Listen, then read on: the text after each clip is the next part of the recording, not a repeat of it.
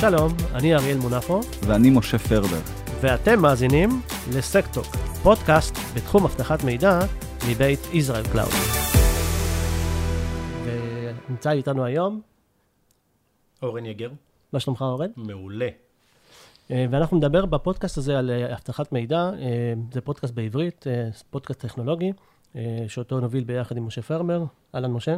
אהלן, בוקר טוב, שלום לכולם. היי אורן, בוקר טוב. בוקר טוב, משה. ונראה לי אפשר להתחיל. בוקר טוב, אורן, אז מה... תספר לנו קצת עליך, תספר לנו מאיפה אתה בא, מגיע אלינו.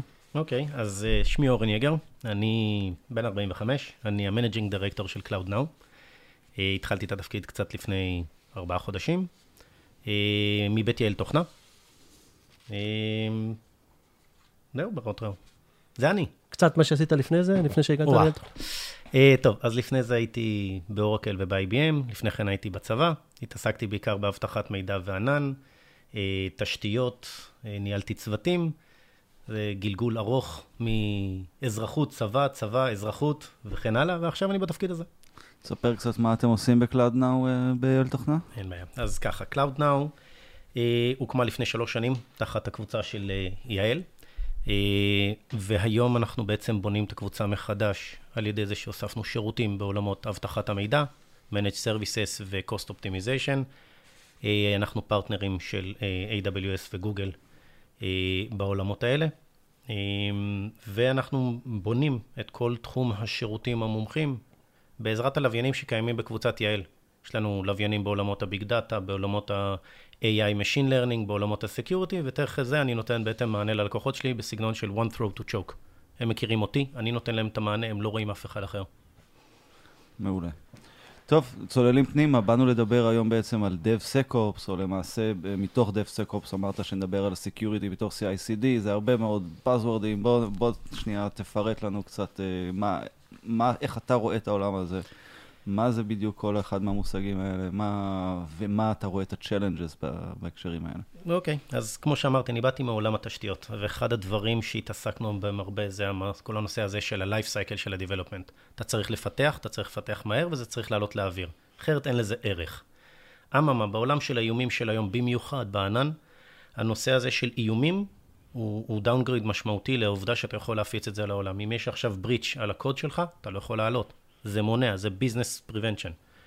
וכל הנושא הזה של CICD והאוטומציה, מצד אחד הכחידו מקצועות כמו QA שפעם היו מחכים במסלול, מצד שני הכריחו את המפתח לקחת אחריות על הפיתוח, על האופרציה, והיום אנחנו גם נדבר על כמה מפתח גם צריך לקחת אחריות על הקוד המאובטח שלו, ואיך לעשות את העבודה יותר טוב, יותר מהר, וזה נראה גם שזה באמת יותר מהר, כדי לעלות למרקט כמה שיותר מהר. אוקיי, okay, אז מה, אז בואו תפרק לנו בעצם, אז מה ה-challenges בכל התהליכי פיתוח הזה, ב, בכל הנושא הזה של SDLC, CICD? אז בואו נסתכל ככה, אם אנחנו מסתכלים על ה-Security, על ה-Software Development Life Cycle, הרי הוא מתחיל משלב האנליזה, מה אני רוצה לפתח ואיך. הוא ממשיך דרך הפיתוח, לאורך כל הקידוד של הקוד, עד שעושים בדיקות, ועד שבעצם מביאים את זה ללקוח קצה, והוא אומר, וואלה, אני רוצה את זה, מרוצה, זה מה שרציתי. אבל בכל אחד מהשלבים האלה מוחבאים שני פעולויות, או תת פעילויות שהן מאוד מאוד חשובות. אחד זה האם אני יכול לתפעל את זה, לתחזק את זה, וזה עובד בלי תקלות, בלי באגים, וגם אם יש באגים, באיזה מהירות אני עולה עליהם, כי אני רוצה להמשיך לעבוד. והחלק השני זה, והיום הרבה יותר מתמיד, זה מה קורה אם מישהו פגע לי בקוד. פגע לי במוצר, השבית לי אותו, תקף לי אותו, וכתוצאה מזה או ששינה את הייעוד שלו, או שהפך אותו ללא זמין, יותר גרוע מזה, יש לי באג שמונע ממני לעלות, אני לא עומד ברגולציה או לא עומד באיזושהי תקינה זו או אחרת, אני לא יכול לעלות. ואם אנחנו מסתכלים על ה-CACD היום, אז בהתחלה היו בעולם הישן, ולפני שהאג'ייל נכנס לפעולה, שזה הכוח הכי גדול שלו, היו מפתחים, מייצרים, שולחים, מגיע, בהצלחה. היום ה-CACD מאפשר לעשות את זה בצורה מהירה, אוטומטית, והדגש הוא פה על אוטומטית, כדי להגיע ל-time to market מהיר יותר. אנחנו רואים את זה. יש סייקל, יש סטורי בורד, אתה יודע בדיוק מה אתה מפתח, מי מפתח, מתי מפתח, עובדים בזוגות, עובדים עם אנשי QA, המוצר הרבה יותר אמין, הרבה יותר טוב ללקוח קצה, כי הוא עובר הרבה יותר בדיקות. ואם יש באג, מקבלים החלטות. נפתח טיקט, מחליטים האם זה באג קריטי, באג לא קריטי, מה עושים, מתי עושים, מעלים לאוויר כן, למרות הכל, או מתקנים. לכל דבר יש מחיר, לכל דבר יש אה, אה, משמעויות, בעולם של היום אנחנו חייבים לעלות לאוויר מהר. בענן זה עוד יותר ברור, זה עוד יותר בוטה לעין. אם אנחנו בעבר יכולנו להגיד ללקוח, מועד הדליברי שלנו רבעון ראשון 2020, היום זה לא ככה, אם אתה לא בתחרות בשוק, אתה לא תהיה. ואתה חייב להיות זמין, מהיר, ואתה עומד תחת פיקוח הרבה יותר הדוק. גם בגלל שה cloud vendors דואגים שהקוד, הם לא מוכנים שתעשה להם נזק, על העיקרון של Zero Trust Policy, וגם כי אתה לא רוצה לאבד לקוחות. אז אם אנחנו מסתכלים על זה וננסה לדמיין את המעגל הזה של הפיתוח, משלב הייזום ועד שלב הייצור והמוצר, אז היום יש אינג'קטים לאורך כל הציר הזה, של מתי אני בודק, מי בודק ואיזה בדיקות אני עושה, כדי לוודא שכשאני מגיע ל-time to market שלי, הוא מוצר, בואו לא נהיה אה, לא. חמדנים, לא יהיה 100%, אבל הוא יהיה 80% וב-20% אני יודע לטפל, או החלטתי שאני מטפל בהם אחר כך. כש- כשאתה מדבר כרגע, אה, דיברת על עולמות הפיתוח, על עולמות של CI/CD לבד, או שכבר התייחסת לעולמות האלה, כל ה-injections וכולי, זה גם היבטים של אבטחת מידע? כרגע רק בעולמות של ה-CACD. מתי שמתי את האיש QA, איפה הוא בודק, האם הוא עשה את ה-sanity test שלו, מתי הוא היה מעורב. ורואים היום ביותר, אני גם ראיתי גם בתפקידים הקודמים שלי, שבזה ששמתי את האיש QA יחד עם איש הפיתוח, בזמן הפיתוח, מעבר לזה שעמדתי ביעדים של הפיתוח הרבה יותר מהר, המוצר היה פחות עם באגים, או באגים, בוא נגיד את זה שהיה יותר קשה לגלות אותם, אבל במג'וריטי זה רץ, מה שאומר שאני נתתי ללקוח קצה שלי מערכות קצת יותר טובות בפחות זמן. דיברנו בשיחת הכנה על ההבדל בין quality assurance ו-quality Control. control. נכון. כן, מאוד מתחבר לזה. תרחיב על זה קצת. אז תראו, אה, בעברי המאוד מאוד רחוק הייתי איש QA, וכל הזמן הסבירו לנו מה זה ההבדל הזה בין quality control, quality assurance, ואני מקווה שאני לא חוטא פה לאף אחד, אבל זה השלב מתי אתה מעורב, אוקיי? אחד נכנס משלב האנליזה, משלב הרעיון, אני רוצה לפתח מוצר, והוא מלווה את כל שלב הפיתוח, מקצה לקצה, ודוגם ובודק שכל מה שרצית לפתח, אתה באמת מפתח, אתה לא זז ימינה-שמאלה, והוא עומד בדרישות שבסופו של דבר של לקוח הקצה. ה-QC בא בסוף לבדוק. כשמו כן, הוא עושה את ה control, הוא עושה את הבקרה, יש מוצר, יש מודול מוכן, תבדוק. style black box, white box, אנחנו נרחיב על זה גם יותר מאוחר, גם בהיבטים של security, אבל הוא בודק, תקין, לא תקין, וי, שחור לבן, תחזור לפיתוח. והמשמעויות האלה היום בעולם של ה-life cycle, זה דווקא המשמעות שהאיש QA מלווה את כל שלב הפיתוח. הוא כל הזמן שמה. הוא כל הזמן נמצא, הוא כל הזמן בקשר הדוק עם המפתח ועם הראש צוות, והם מטפלים בזה ב-cycle מאוד מאוד מהיר. אוקיי. אני אקח אותך שנייה לשיחה הצידית ככה, בשביל לפתח את זה. איך אתה, אתה עוסק הרבה ב-security testing, איך אתה רואה את, את הנושא של איש ה-QA משתנה בשנים האחרונות? קצת אה, שאלה בלי, בלי הכנה, אבל אה, נראה לי אתה בן אדם הנכון. אה, אני יכול להגיד לך מה אני רציתי לעשות, ואני חושב שהצלחתי בחלק מהמקרים, זה ללמד את האנשי QA לחשוב מחוץ לקופסה. עכשיו, אנשי QA זה אנשים שאני מאוד אוהב לעבוד איתם, כי הם לא חושבים שגרתית. הם חושבים עקום. הם חושבים מופרע. ולהוסיף להם את הנדבך הזה של אה, בוא תסתכל על זה גם אחרת, אם זה בקוד, אם זה מה קורה אם מישהו עושה לך, סתם לדוגמה, הכי נפוץ זה להס- להסביר SQL injection. אז מה, בשבילי לתת לו e-learning על SQL injection, ובוא תבדוק אם עכשיו אתה יכול לעשות, לאיש QA זה, זה, זה פצצות. להביא אותו למ- למוד הזה, ואחרי זה לחבר אותו לאנשי האבטחת מידע בארגון, לייצר איזה שכבות של, אה, אתה יודע, מה אני מטפל בהם, מה אני לא יודע, ומישהו עוזר לי לקבל החלטה, מאפשר לה, לעבודה הזאת להתפתח. אני מאוד מאמין בהמצאה מחדש. והתפקיד של איש QA ההיררכי שבא עם דפים ועם uh, תוכנית בדיקה ועבר, לא עבר, הוא עכשיו הוא חלק אינטגרלי מעולם ה-DevOps, בסדר? אם אנחנו נכנסנו גם לזה, אז ה-Operation והפיתוח ביחד, אז גם ה-QA כבר בפנים. להוסיף את ה-Security זה, זה באמת כלום. והאיש QA גם ככה בא מוכן לזה, כי הוא בא עם הראש הזה והוא מתאים לזה פצצות. ו- ואתה חושב שהיום אה, כמה ארגונים באמת עובדים ככה, לא מדבר איתך על סטארט-אפים וכולי, אלא על העולם היותר אה, מוסדי נקרא לו. אני יכול להגיד לך שהרבה פחות ממה שרציתי לראות. עדיין אנשים לא מאמינים בשילובים האלה. אני ראיתי את זה בעיקר בארגונים שבהם הרבה מוטל על הכף. כשהם נכוו כבר, כשהם נשרפו כבר והם מנסים לייצר את ה-CICD, אני עדיין רואה את ההטמעה של ה-agile, שהוא עדיין לא ברור להרבה אנשים איך לעבוד ב-story board נכון. אה, לאחרונה הרציתי אה, אה, לקבוצה של מנהלי פרויקטים ודיברתי על ה-SDLC ועל ה-Security, היו שם 60 איש, 40 איש, מתוכם כ-20 באו אליי ואמרו לי, לא חשבנו על זה בכלל. לא לקחנו את זה בחשבון בתכנון פרויקט שלנו בכלל. עכשיו אנחנו מבינים את המשמעות, כמה הקוסט, ואנחנו, משה, דיברנו על זה גם מה הקוסט של מה קורה כשאני מגלה, מתי אני מגלה, כמה זה עולה לארגון לתקן את זה. ואין ספק, ואף אחד לא, לא יתווכח, שבאג בייצור עולה הרבה יותר מאשר באג בפיתוח. אוקיי. אז אם אני מנסה לסכם אה, וקצת אה, להוסיף את הזוויות שלנו, אז בעצם אה, תהליך הפיתוח הפך להיות פס ייצור. אתה רוצה לדחוף קוד מצד אחד, להוציא, אותו, להוציא production מהצד השני, ותוך כדי זה, ואם אנחנו מדברים על פס ייצור, אז אנחנו מדברים על משהו שצריך לעבוד עם כמה שפחות טעויות. כי מן הסתם ברור שככל שהטעות תתגלה יותר מאוחר, כשהמכונית כבר מורכבת, אז יהיה הרבה יותר קשה לתקן אותה. אז בעצם התפקיד של ה-quality assurance, שכמו שאנחנו רואים אותו, הוא לזהות את בעיות ה-security היום כמה שיותר מוקדם בתהליך ה... הכי טוב, וכמובן בתהליך הפיתוח, אם לא אז בתהליך ה-testing של הפיצ'ר שפותח, ו... ומבחינת משמעות פרויקטלית, הדבר גורם לכך שיהיה הרבה יותר קל אה, בסופו של יום לתקן את הבאגים האלה. ולכן אנחנו, אה, המטרה של כל ה-testing, אה, סליחה, המטרה של כל ה-security ב-CICD זה לנסות לאתר את הבאגים האלה כמה שיותר מוקדם לפני שהם יצאו לדרך בסביבות ה-testing וה-production שלנו. בעצם, נכון? אז עכשיו בוא נדבר על איך, איך עושים את זה נכון, על איך משלבים security בתהליך הזה. בכיף. אז אה, כן, אמרת נכון, זה, המטרה היא לזהות את הבאגים, אבל צריך להבחין בין באגים לבאגים. יש באגים שהם קוד גרוע או לא מתנהגים כמו שהלקוח רצה או באפיון, לבין באגים שנובעים מתכנות שהוא לא מונחה אבטחת מידע. שזה דברים אחרים לגמרי, זה יותר ההזדהות, הגישה, הניהול. אה, אם פעם בעבר מפתחים היו שמים את ה-username ו-password שלהם כדי לגשת לייצור, כדי לחסוך באגים, ושזה יעבוד להם ב-deployment, היום זה לא ככה. יש הרבה יותר, בטח בעולם הענן, אה, לוויינים שאתה צריך להתממשק אליהם, ולהתממשק אליהם, ב, ב, לטעמי לפחות, ב-zero trust policy. אני לא סומך עליך, זה בסדר, אני לא באתי להעליב אותך, אבל אני רוצה לוודא שמה שאני עושה זה בדיוק מה שאני עושה ואיך אני עושה את זה.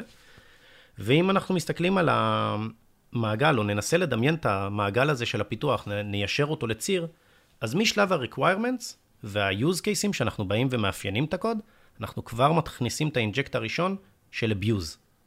של איזה דברים אני לא רוצה שיקרו, אני לא מוכן שיקרו ואני שם אותם כ-use case. וזה איש security מסתכל על הדברים האלה. זה בדרך כלל תהליך ה-threat modeling של הארגון, לא? threat modeling וה-entities, ולעשות את ה-data modeling נכון, ולבוא ולהגיד מי ה... אה, אם נלך על ה-insider threat, או אם נלך על ה, אפילו על הדבר הבסיסי ביותר של rogue employee. מה אני לא רוצה שיקרה? מה אני לא מוכן שיקרה במסגרת של סיכונים? אתם יודעים, בנקים ו- ומערכות פיננסיות יודעים לעשות ניתוח סיכונים. הם אומרים, אם קרה משהו, אני יודע להתמודד עד גבול מסוים. אנחנו רוצים לאפיין את העד גבול מסוים של מה אנחנו רוצים להתקרב. בשלב הדיזיין, כבר שמה. איזה סיכונים יכולים להיות באיך שכתבתי את הקוד, בשפה של הקוד. האם יש known exploit, CVEs שאני לא חושב עליהם? אה, אה, האם בדקתי שאני, הקוד שלי הוא באמת אה, class סגור, class פתוח, מה, מה הממשקים, איך אני פותח אותו לחיצון? לאחרונה שמעתי פודקאסט על הנושא הזה של מה לעשות, ארגונים צריכים לפרוס את ה-service שלהם ברשת, זה אומר שפורטים צריכים להיות פתוחים, אבל דווקא מהפורטים האלה עושים את ההתקפות. אבל צריך להבין איזה התקפות ומה יכולים לעשות. נמשיך בזה של הנושא של בדיקות. אם היום הבדיקות היו בדיקות פונקציונליות, המפתח היה אומר, תקשיב, אני רוצה שזה אם נכנס אחד יוצא שתיים, עכשיו הוא צריך לראות גם בעצם שמה קורה אם לא נכנס שתיים, או מה קורה אם אני נכנסתי שלוש, ארבע, חמש, שש. אז זה הסנטי טסט הישנים וכן הלאה שעשו. עכשיו צריך לעשות את זה, מה קורה אם אני עושה לזה התקפה. פה אפשר לשלב PT של אה, איש security שמנסה לשבור את הקוד. לראות האם הוא יכול לקחת, לשנות את הקוד, להפוך אותו, ל- ל- לייצר output של לא מתוכנן, אבל בכוח. ואתה יכול עכשיו להתקדם לאורך כל הציר. עכשיו יש לנו את הקוד, יש לנו את המודולים, עכשיו יש לנו ישות אחת שעובדת. מה קורה אם אני מתנהג לא צריך, לא, לא כמו שצריך? מה קורה אם אני מחריב אותה, איך היא יודעת להתאושש? כל הדברים האלה שלכאורה לא התייחסו אליהם בעבר, כי האיש פיתוח אמר, תן לי לקודד. ו- ואחד הדברים שאני אוהב בתהליכים האלה, זה שאיש פיתוח אוהב קוד. ולכן אם הוא יצטרך לעשות את אותה פעולה פעם, פעמיים, שלוש ידנית, הוא כבר יכתוב קוד שעושה את זה, או שהוא יטפל בקוד שיעשה את זה פעם אחת כמו שצריך. ולכן גם העקומת למידה, דיברנו על אנשי QA, גם אנשי פיתוח עוברים את זה. זה, זה state of mind לבוא ולחשוב secured. אה, אה, פיתוח מאובטח זה לא דבר טריוויאלי. לא מלמדים אותו בקורס, כשאתה עושה עכשיו קורס של שלושה ימים של ג'אווה, לא מלמדים אותך מה זה פיתוח מאובטח. זה הדרכה שצריך לעשות. אפשר להתקדם עד לטסט ריזולטס ועד האנליטיקס ועד בסופו של דבר, יש לך אחד מוצר שעובד, ואתה שם אותו לקהילה, אפילו, אני יכול להגיד לך שבמקומות מסוימים שמנו את זה לקהילה לבדיקה. כדי לראות את הכוח, הכוח של הקהילה הוא מטורף. אנשים היו מחזירים לנו פידבקים, אמרנו להם, חבר'ה, תחרבנו את המוצר, תסלחו לי על זה, פשוט תהרסו אותו. תגידו לנו, תעשו, והיו מחזירים לנו פידבקים שלא חשבנו עליהם. מ-use cases של, של לקחו מעולם הבנקאות על מוצר שהוא בכלל שיווקי. אה, מעולם של אה, אה, marketing לקחו מוצר של אה, אה, אה, קוד אה, לסביבת הייטק, שרצו להריץ אותו מהר וקל, ואמרו, לא לקחתם את זה בחשבון, לא לקחתם את זה בחשבון, וזה פתוח.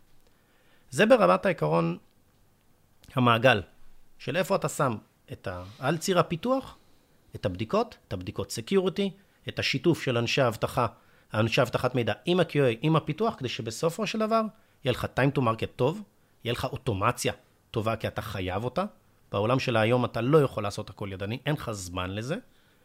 ואתה מנהל את הסיכונים, שזה הכי חשוב. אתה מנהל את הסיכונים שהוצאת לאתר, כי אם נתגלה באג, אז ייפתח ticket, אוקיי? אז אותו דבר ב security, אם יתגלה breach, אתה תפתח ticket, ואז יבואו צוות חשיבה, ויחליטו האם זה risk שאני רוצה לקחת, risk שאני לא רוצה לקחת, ואני ממשיך איתו הלאה.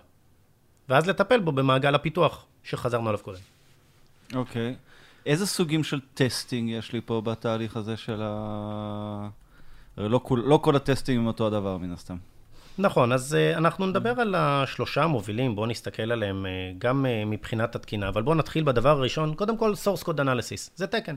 ה-SCA, יש, אפשר להסתכל על זה, הוא מדבר על הדברים האלה ונותן קווי מסגרת מאוד ברורים לאיך עושים פיתוח מאובטח.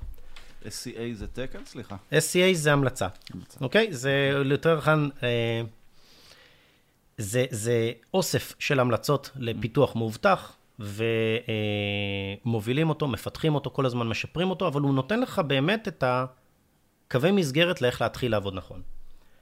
אם אנחנו מסתכלים על, ה, על הבדיקות, אוקיי? Mm-hmm. אז יש לנו בעצם את ה-static code analysis, לעומת ה-Dynamic Code Analysis. עכשיו, לקחו את זה בעולם ה-QA, עושים את זה גם בעולם ה-Security.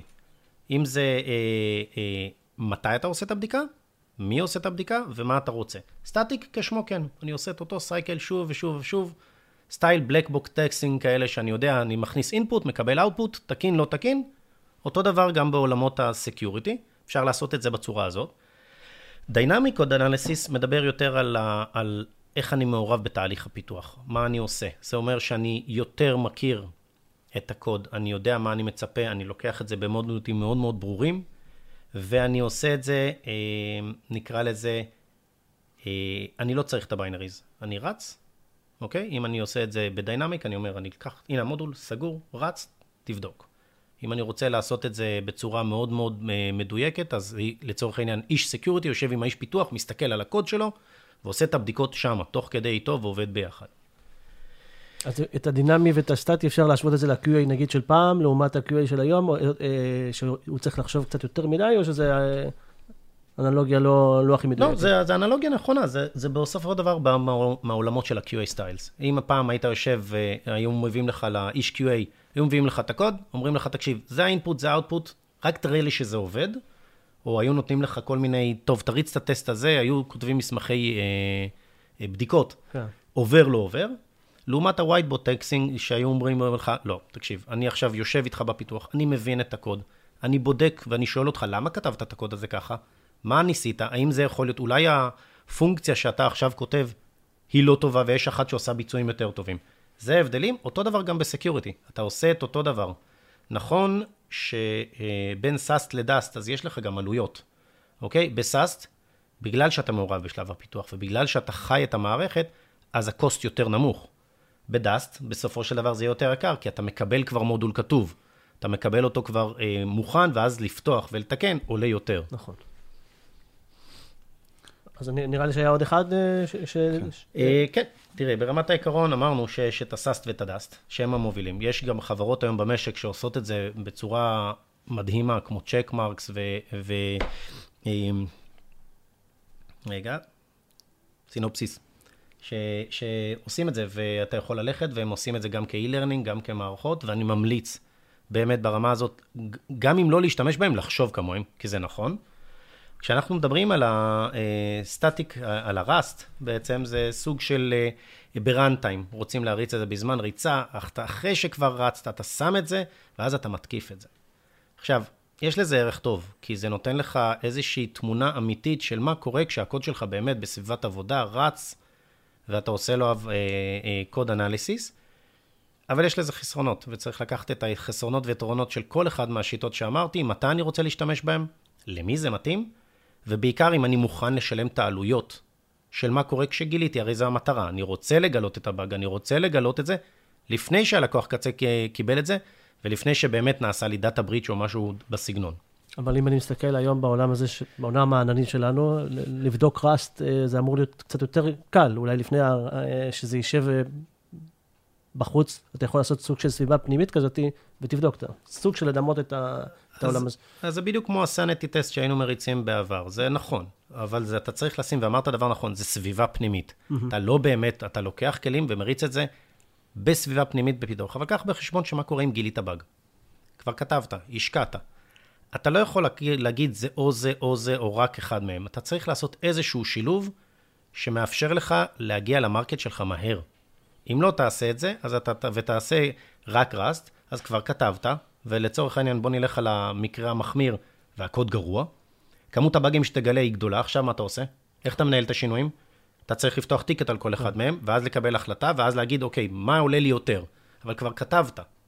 ואם אתה משלב את הדברים האלה, ואתה מכין את האיש QA ואת האיש Security, אז ברגע שנפתח טיקט כבר יש לך את העיקרון של, אוקיי, חשוב, לא חשוב, אפשר להתקדם, אי אפשר להתקדם. אוקיי.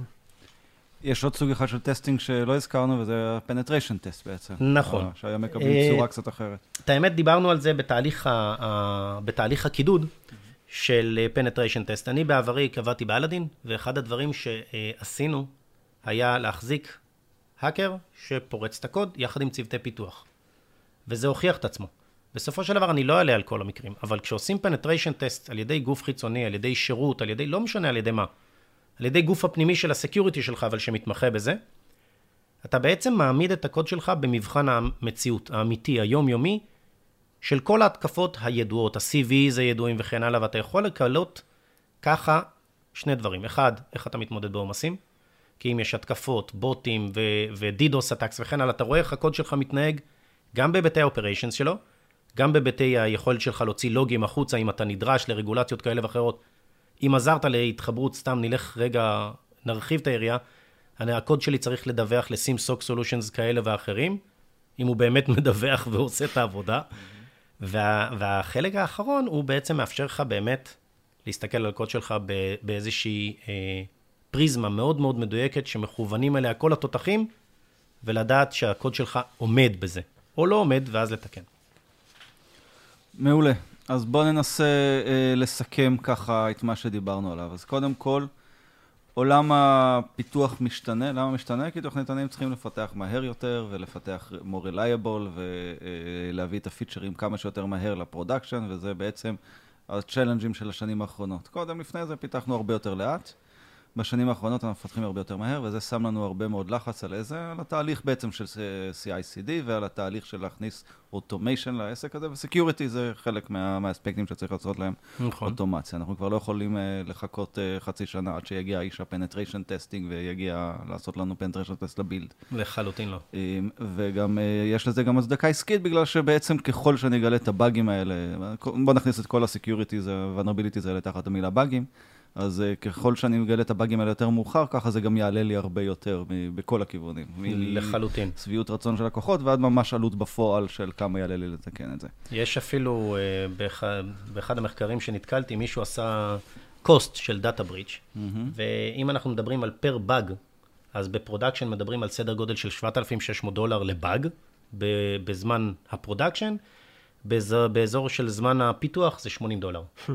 בסדר? אוקיי. זה, זה, זה הסקאלות שאנחנו מדברים. ככל שמתקדמים, זה לא, זה לא דלתאות קטנות, זה קפיצות משמעותיות מאוד. נכון, אז, אה, וזה חלק, זה בעצם צריך להיות, בגלל זה כל התהליכים האלה צריכים להיות חלק מתהליך ה-quality control שלנו, ודי קל להראות להנהלה למה כמו שאתה אומר, מנהלי פרויקטים די יורד להם האסימון, למה חשוב להם לגלות את הדברים האלה בזמן? ולא להגיע אליהם ל production. לחלוטין. יש איזשהו כן. פחד לא, לא ברור שאנשי אבטחת מידע הם business preventions, הם מונעים את העסק. זה לא נכון. צריך להבין שבסופו של דבר, התפקיד של איש אבטחת המידע זה לאפשר את ה business, לאפשר את הקיום שלו, ולדאוג שהוא לא ייפגע. ואם אנחנו מבינים את זה והולכים את זה בכיוון הזה, אז התפקיד של איש אבטחת מידע לאורך כל ה-life cycle של הפיתוח הוא, הוא ברור. אני רוצה מוצר שאני אמשיך, שהעסק שלי ימשיך לזרום.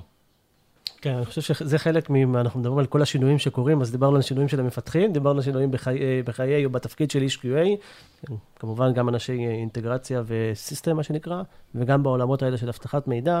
אמ, אני חי בשני העולמות, גם סטארט-אפים וגם, אה, נקרא לזה, כמו שאמרתי לפני זה, מוסדי. אמ, זה תהליך, זה עדיין לא שמה. ואני חושב שזה חלק ממה שאנחנו עושים, גם בפודקאסט אה, באנגלית וגם בעברית, זה לבוא ולהסביר לאנשים שצריך יותר הרמוניה, לעבוד ביחד ובאמת לסייע, והתפקיד של איש אבטחת מידע זה כבר לא לשים את היד על הסכר, כמו שאהבו להגיד פעם. לחלוטין לא. כן. אה, אז אם אני ממשיך בסיכום, אז התחלנו ממש לפרק את תהליך הפיתוח אה, ה-SDLC לחלקים. ודיברנו על זה שבהתחלה יש לנו את ה-SCA, את ה-Source Code אה, Analysis, שזה בעצם אוסף של ההנחיות שאתה צריך לשדר למפתחים שלך לפני שהם מתחילים לפתח שוב, ולא, ולא אחרי זה, וכמובן יש לנו סט של testing מ-Static Analysis, Dynamic Analysis ועד Penetration Testing, Vulnerability Scanning, שתפקידם בעצם אה, לזהות את, ה, את הבאגים עצמם, וכמה שאתה תריץ את הדברים האלה יותר קרוב ל build, יותר קרוב למפתח, יותר קרוב לאיפה שהקוד נוצר, אז ככה אתה בעצם אה, תעשה את העבודה יותר יעילה. ויותר מזה, כמה שתעשה את זה יותר אוטומטי. ותשקיע בזה, ולא תבוא ותגיד, רגע, stop, בוא, אני, אלא מראש תתכנן את האוטומציה הזאת, אתה תרוויח. בסופו של דבר, בעולם של היום, ה-time to market חשוב, האיכות חשובה לא פחות. אנחנו ראינו לאחרונה עכשיו עם האפליקציה של CamScan של גוגל, שגילו vulnerabilities, גוגל הורידה אותה מה App Store.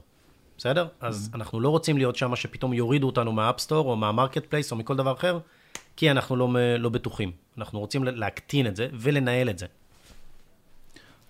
אוקיי, okay, אז רגע, נראה לי שהסיכום הוא די ברור. יש משהו שתרצה להוסיף? אה, קודם כל, תודה. רגע, רגע, אבל לא, לא לפני התודה, דווקא לפני התודה, אני רציתי לשאול אותך ככה ברמה האישית, יש אה, פרויקט או נושא שלקחת לידיים, או, או רצון להוביל את זה של אה, אבטחת מידע, סייבר לילדים. נכון. אז אני אשמח ככה, היות ואנחנו מדברים על אבטחת מידע, שזה נושא מאוד חשוב, אוקיי. אז אני אשמח ככה לתת לך גם קצת... אה, אז אה, כן, אני התחלתי קצת לפני חמש שנים לעשות uh, הרצאות לילדים בתחום הבריונות ברשת, uh, קבלת השונה ואינטרנט בטוח. שילבתי את שלהם, את שלושתם, כי מה לעשות, אנחנו רואים שהם קשורים. Uh, אני מעביר את הסדנאות האלה להורים, מורים, ולילדים מגילאים ג' עד י"ב. אה, אני עושה את זה כחלק מתרומה לקהילה, ואני בא מהסיפור האישי שלי, אני מספר על הילדים שלי, על דברים שהם עברו. אה, לאחרונה גם אה, העברתי את זה בבית ספר, שדיברתם, מישהו מכיר את אתגר מומו ודברים כאלה, אז ילדים בכיתה ג' פשוט נכנסו לוויברציות מטורפות, ואתה אומר, איך אתגר מומו, שזה לגילאי 16, הגיע לילדים בגיל שמונה. זה לא רלוונטי, לא הגיוני. וכן, אני עושה את זה, אני משתדל לעשות את זה אה, לכמה שיותר. יש לי דף בפייסבוק שנקרא מדריך להורים בשביל הדברים האלה. אני מנסה לשלב, ואנחנו משלבים חברים מהקהילה של אבטחת מידע שיתרמו מזמנם, יענו על שאלות אה, לקהילה, וכן, זה חלק שלי. אז מעולה. אז אנחנו גם נשמח uh, לתרום את חלקנו, גם בהפצה וגם uh, זה יופיע בדף של הפודקאסט, ונראה אולי גם uh, ניקח את זה קצת יותר קדימה. אנחנו מדיה ופלט. אולי נעשה פודקאסט על נושא של זהירות כן, לילדים. כן, בכיף. יש, אה, יש חומר ויש עניין. לצערנו, כן. יש הרבה חומר. כן, כן. בסדר גמור. אז uh, סבבה, אורן, uh, תודה גם על זה, זה משהו מאוד חשוב, אני חושב. Uh, מי שרוצה ליצור איתך קשר, גם כן. בנושא הזה וגם בנושא, וגם בנושא של Cloud Now וייעוץ בעולמות האלה של אבטחת מידע, איך הוא יוצר איתך קשר? אז קודם כל יש לנו את הדף בית שלנו, שזה Cloud Now co.il, יש שם את ה-contact us, אפשר ליצור איתי קשר ישירות או באימייל או בטלפון, שאנחנו מן הסתם אחרי זה נפרסם. יש לנו דף נחיתה. אין בעיה. אנחנו זמינים, יש לי צוות שיכול לקבל את הפגישות ולהגיע אליהם, לתת עצה, בכיף. תודה רבה אורן, נהנינו מאוד. תודה רבה. עד כאן הפרק להיום. תודה שהאזנתם לסקטור. אתם מוזמנים לעקוב אחרינו, ייכנסו לאתר techtalk.co.il כדי להישאר מעודכנים. נתראה בפרק הבא.